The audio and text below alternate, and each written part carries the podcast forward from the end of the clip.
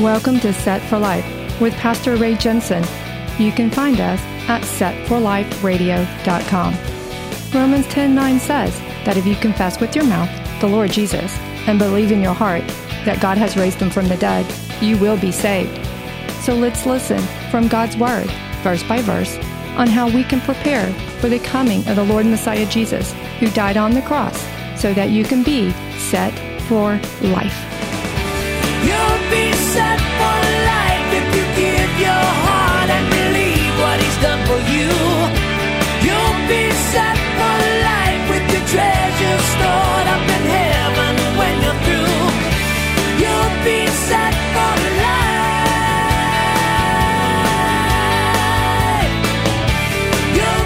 God is not localized. God is God over all creation. He is the God of everything, everywhere, all the time. Okay? You can see why Tatnai said the temple of the great God. He was basically saying that predominant God over there in Israel's region. That God over there, they're building to that great God over there. He wasn't personally worried about that great God over there because over where Tatnai lived, he, did, he felt, no, that God doesn't have anything over me.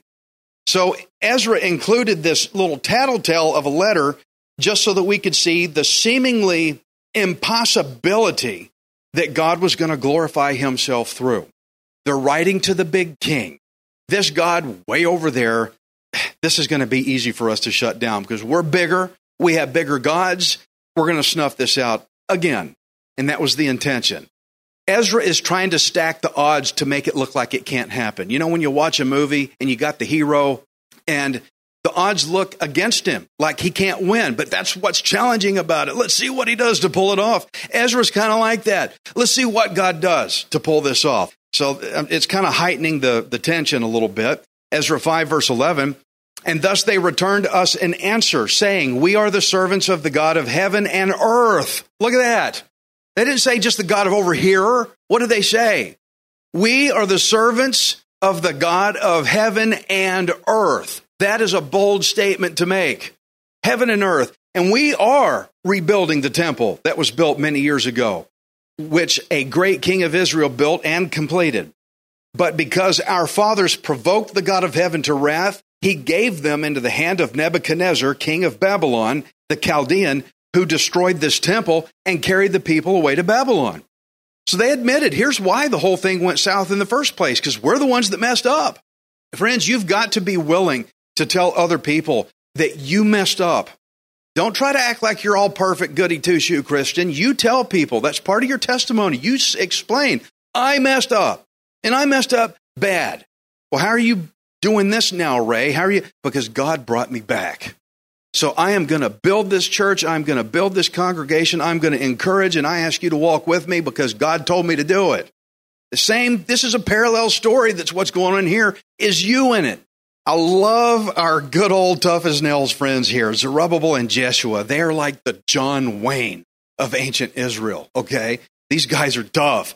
They issued this response because Zerubbabel, he represented the governmental authority of Judah, while Jeshua represented the spiritual authority of Judah. They both responded in agreement.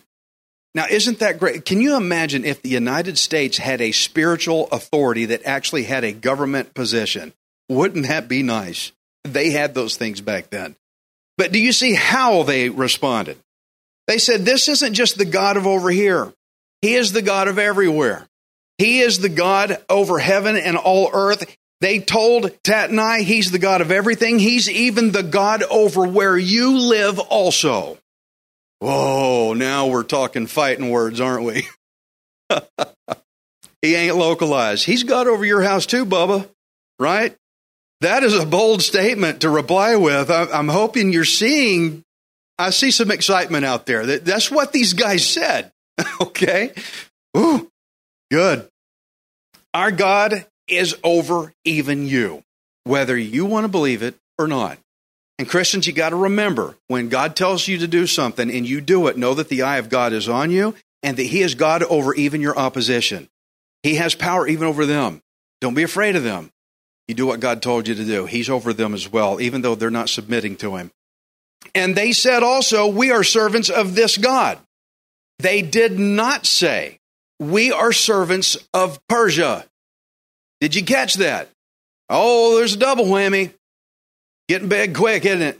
Our God is over you, and we are not servants of you. We are servants of God. And that seems rather defiant to say that. Yeah, kind of one of those we're not going to take it anymore kind of letters. You ever have, have, have to say somebody, I'm not taking this off you anymore? That's kind of what they're saying. These guys of Judah, they have been beaten, they have been defeated and held captive, they've been abused long enough. They're tired of it. God got them out, and God says, Now go. And they're like, Yeah, buddy, it's on. We're going. And they have heard the word of God preached. They have been encouraged back up again. And so they are rebuilding the temple of God, regardless of whatever you have to say about it. I'm going to do it. Now, this isn't rebellious defiance, this is obedient defiance. They want their God. I think that's what we need to see here. They want their God. I pray for a time in this nation where all the people that say they're a Christian will get to a point where they want their God. Right now, they really don't. You got your pockets that do, but people need to work and live and operate like they want Him. Not just go to church Sunday, checked off the box, I'm good. That's not wanting your God. You remember when it said they were diligently building the temple? Christian, are you diligent in your walk? Remember my explanation of what diligent means? It means you're really working for it. Like if I misplace my keys, but I don't have to go anywhere, oh, I'll find it later. But if I'm late for work, where are my keys, man? I'm all over the. That's diligent. They were diligently working. Christian, we need to be diligently working. Be real about it, okay? They want their God. They want to build this temple. They want their worship back in line with their God again. They desire the relationship with God that God wants with them. They want it. Want it. Now, remember in the previous chapter, there were officials that lied to other nations. They were trying to stop the temple project. They didn't want Israel to import lumber and other materials, so they lied by saying that the temple was destroyed because the people there in Jerusalem rebelled against the kings of the lands around them. They rebelled against the governments. We just saw the guy say, no, it wasn't because of that. It wasn't because we rebelled against men, it's because we rebelled against God. You men have nothing to do with it. Our God did this. So look here now in the letter, they were setting the record straight. They said the reason the temple was destroyed is because we angered not men, but because we angered the Lord our God. You see how they're setting the record straight. They're clearing the lies that have been told about them for all this time. Well, this is good. We didn't get taken down because of men then, and we won't be taken down because of men now. It's kind of a warning shot, if you ask me. So, kind of a warning even for these governor officials do, don't try to stop this temple project. I wouldn't do it if I were you. I wouldn't try to get in the way of this. Because if they stopped it, then they could be under God's punishment even more than the Israelites were. It was kind of a threat. We did wrong, and God messed us up. You try to stop this temple project, God will mess you up too. That's just kind of putting it in my Raymond's terms, if you want to call it that.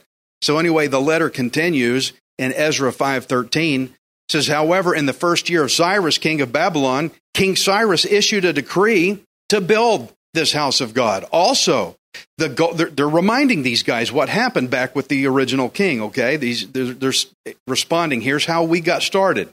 Also, the gold and silver articles of the house of God, which Nebuchadnezzar had taken from the temple that was in Jerusalem and carried into the temple of Babylon, those King Cyrus took from the temple of Babylon, and they were given to one named Sheshbazzar, whom he had made governor. And he said to him, Take these articles, go and carry them to the temple site that is in Jerusalem, and let the house of God be rebuilt on its former site. Then the same Sheshbazzar came and laid the foundation of the house of God, which is in Jerusalem. But from that time, even until now, it has been under construction, and it is not finished.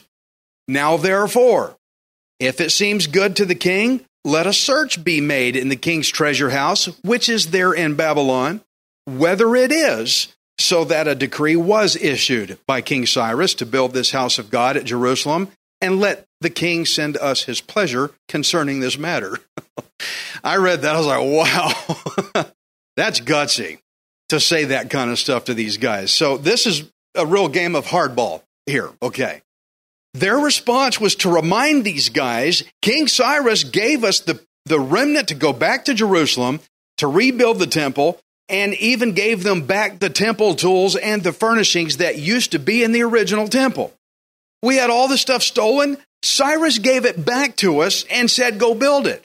And they even reminded these guys that it was a man named Sheshbazzar who was given the task to carry out this command of the king. Sheshbazzar was to do this. Now, they were writing about these king's commands, and they were giving names also, like Sheshbazzar, to validate that their temple program was totally legal. This is a legal thing we're doing. It's right. Now, the reason they plugged the name Sheshbazzar, apparently that guy had a lot of weight in the Persian Empire. He was a big dog, okay? And so telling Tatnai Sheshbaz- that Sheshbazzar was involved in this, I think that would have given Tatnai a moment of pause. Uh oh, Sheshbazzar was in this. I did not know that. They're playing their cards well, aren't they? They really are. So Tatnai was starting to wake up and smell the coffee by now, I think. But suppose using Sheshbazzar's name wasn't enough punch. Let's imagine I kind of do this when I study. What if that wasn't enough? I love it here where they drop the real bomb on their heads, and I'm going to show you what they did. In Persian law, once you make a decree, you can't take it back again. That's the way the decrees are, that's the way their laws are. Not even a king can undo a decree once it has been made. Now, if you remember the story of Daniel and the lion's den, the king at that time was King Darius, who we're getting into here, right? This is all going on at the same time. And Darius was tricked into having Daniel thrown in with the lions. He made some kind of decree. And so, not even the king to reverse it. Not even the king could reverse it. That's why Daniel had to sit down there all night with those lions. The king wanted to pull him out. He realized he'd been tricked, but because he decreed it for a time, he couldn't bring him out. So, being that not even a king can undo a decree, and I just love this because I'm about to hit you. A king can't undo a decree. Get that down, right? Then Zerubbabel and Jeshua from Judah, they knew that King Cyrus' command for the temple to be rebuilt was written in the public record. So they told Tatnai, go look it up. Did you see that? You can't reverse it. We have the king's decree. You want to shut us down? Go look it up. I imagine Tatnai was like, oh, son of a gun. what are we doing now? I just love this. I just love it because it reminds me of the previous chapter. You remember when the nations were lying to King Artaxerxes to shut the temple project down? They said that Jerusalem was a wicked, rebellious city, and they told Artaxerxes, Go look it up. Go look it up. You'll see it in the record. Go look it up. And I want to remind you of that because this is this is good. I'm taking you back a chapter where they were trying to shut it down they said in Ezra 4:14 it says therefore we have sent and informed the king that search may be made in the book of the records of your fathers and you will find in the book of the records and know that this city is a rebellious city harmful to kings and provinces and that they have incited sedition within the city in former times for which the for which cause this city was destroyed. They told the king they're bad they're evil you got to shut the temple down go look it up it's in the book now, the book was not going to say, no, the real reason they got shut down is because they disobeyed the God of Israel. The books weren't going to say that. They were just going to say, look it up. They were destroyed. It's because they're bad people. So go look it up. And I just love it how they turn that same little trick back. Eh, you go look it up. We have every right to build this. We have every right, legal right. Go look it up. Be careful what you do to some people, they may turn the same thing back on you. Okay, that's pretty much what just happened. Guys, this is genius. This is great work here. I love how they played the Persians' own rule book against them. They played the same tactic, the same tactic that had been used on them before. Go look it up. You look it up, and you will see that a decree that you can't back, nah, nah, nah, nah, a decree was issued by King Cyrus telling us to rebuild the temple, and now you can't take it back. There ain't a doggone thing you can do about it. once it hit the official book, it stays permanently on the record and nobody can take it back out. That's powerful. You know, our own story is a lot like these Israelites here. Just like they did, we have all sinned against the Lord God. And our sin had a warning to it up front. It had a warning to it that it would cause us to be dragged away into captivity, just like how the Babylonians came and took them away as slaves. Sin makes slaves of us also. And I want to show you that in Romans 6, verse 16. It says, Do you not know that to whom you present yourselves slaves to obey, you are that one slaves whom you obey, whether of sin leading to death or of obedience leading to righteousness. You know, you're always going to be submitted to someone's authority. You can never say, Well, I'm my own man, I'm my own woman, I do what I want to. No, you are always going to be under someone's authority at all times. You are either a slave to sin or you are a slave to the righteousness of Jesus Christ. That is your decision to make. And it's amazing how God even gives us that choice to let us determine which side we want to be. But when you submit yourself under the Lord Jesus Christ as your Savior, He knows that your days of sin have hurt you. He knows that your former days of sin have hindered you. He knows your former days of sin have shut you down painfully. And just like how the Lord God sent preachers to speak the word of God to encourage the people of Judah and lift them back up from their dark times, to strengthen them back up again, the Lord God has also sent us Jesus Christ to preach the word of God among us, to encourage us and lift us back up again and strengthen us back up to work, taking us back out from the dark times of our sin. Isaiah 41:10 says, "Fear not, I'm going to read that again. Fear not, for I am with you. Be not dismayed, for I am your God. I will strengthen you. That's a promise. It's not a maybe. He didn't say I might strengthen you. He said I will. Yes, I will help you. I will uphold you with my righteous right hand. You know, there's times when we all feel defeated. There's times when we feel beaten down. I had a quite a week of that. And that's when we need encouragement. And real encouragement comes by hearing God's word. That's what it really comes from. I can't tell you enough fluffy stuff, warm fuzzies to make it work in your life. I can't do that. I don't have the ability.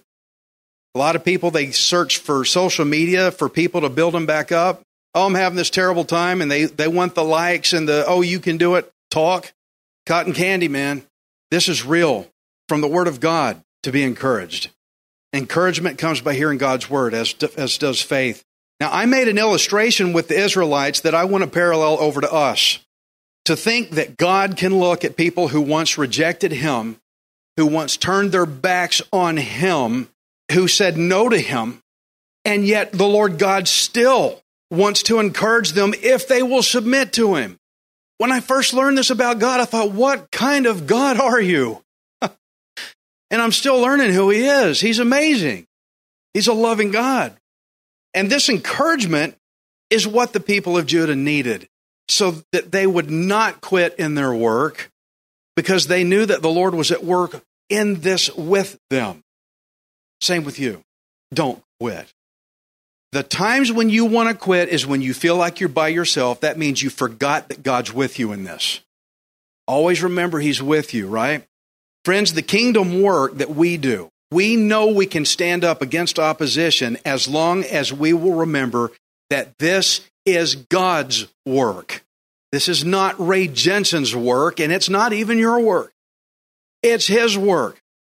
He told them to build that temple for His purpose. That the Lord has called you to something. He told you to go build something for His purpose. It's not yours. That's why He will see it through. We got to get our perspectives right. So I want us to learn to obey. Philippians 3:14 says, "I press." If you have to underline or highlight a word, that's it. Press. That means it's not easy. That means there's opposition. That means there's things in the way. I press means you got to work at it toward the goal for the prize of the upward call of God in Christ Jesus. Salvation is absolutely 100% free. You do not have to work for it. Thank God, because we already blew it. But once you get it, now you got to learn to press. You're saved, but if you want to do service work in the kingdom, now you got to learn to press. That's what he's talking about. We're going to be opposed. We will be accused. We will be called wicked. We will be called evil.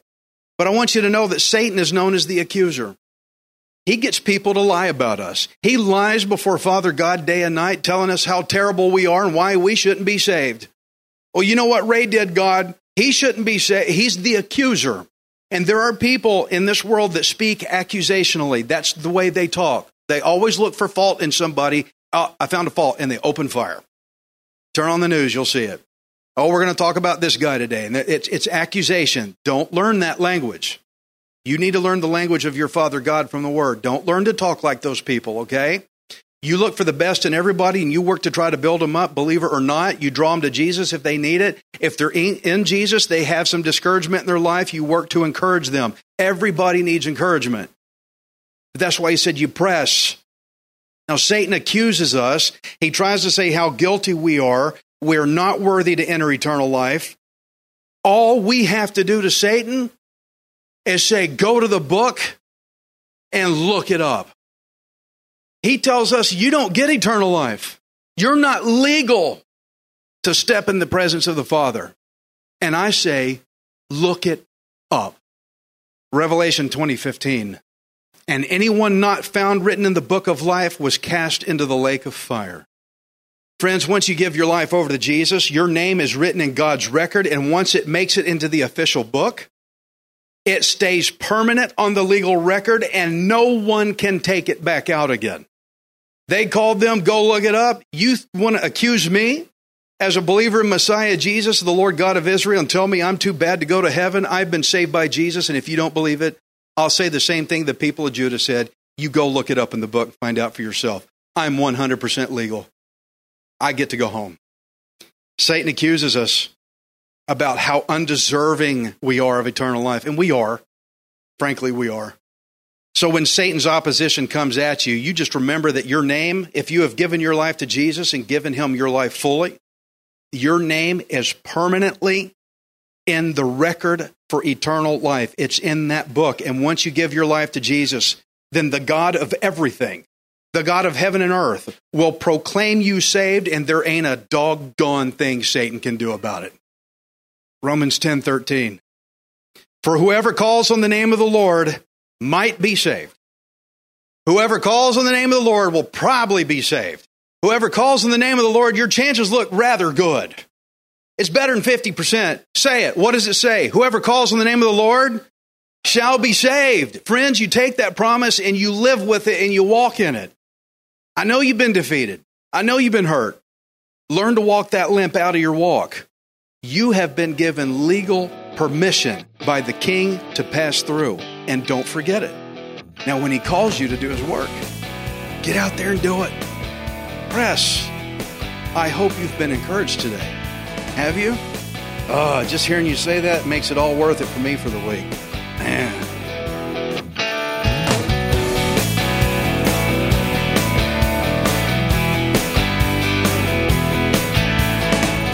You for listening to Set for Life. We hope you can join us next time, unless Jesus returns for us first. Set for Life is the radio ministry of Pastor Ray Jensen. We invite you to subscribe to our podcast at setforliferadio.com. Hi, this is Ray Jensen. Thank you for giving me the opportunity to encourage you in God's Word.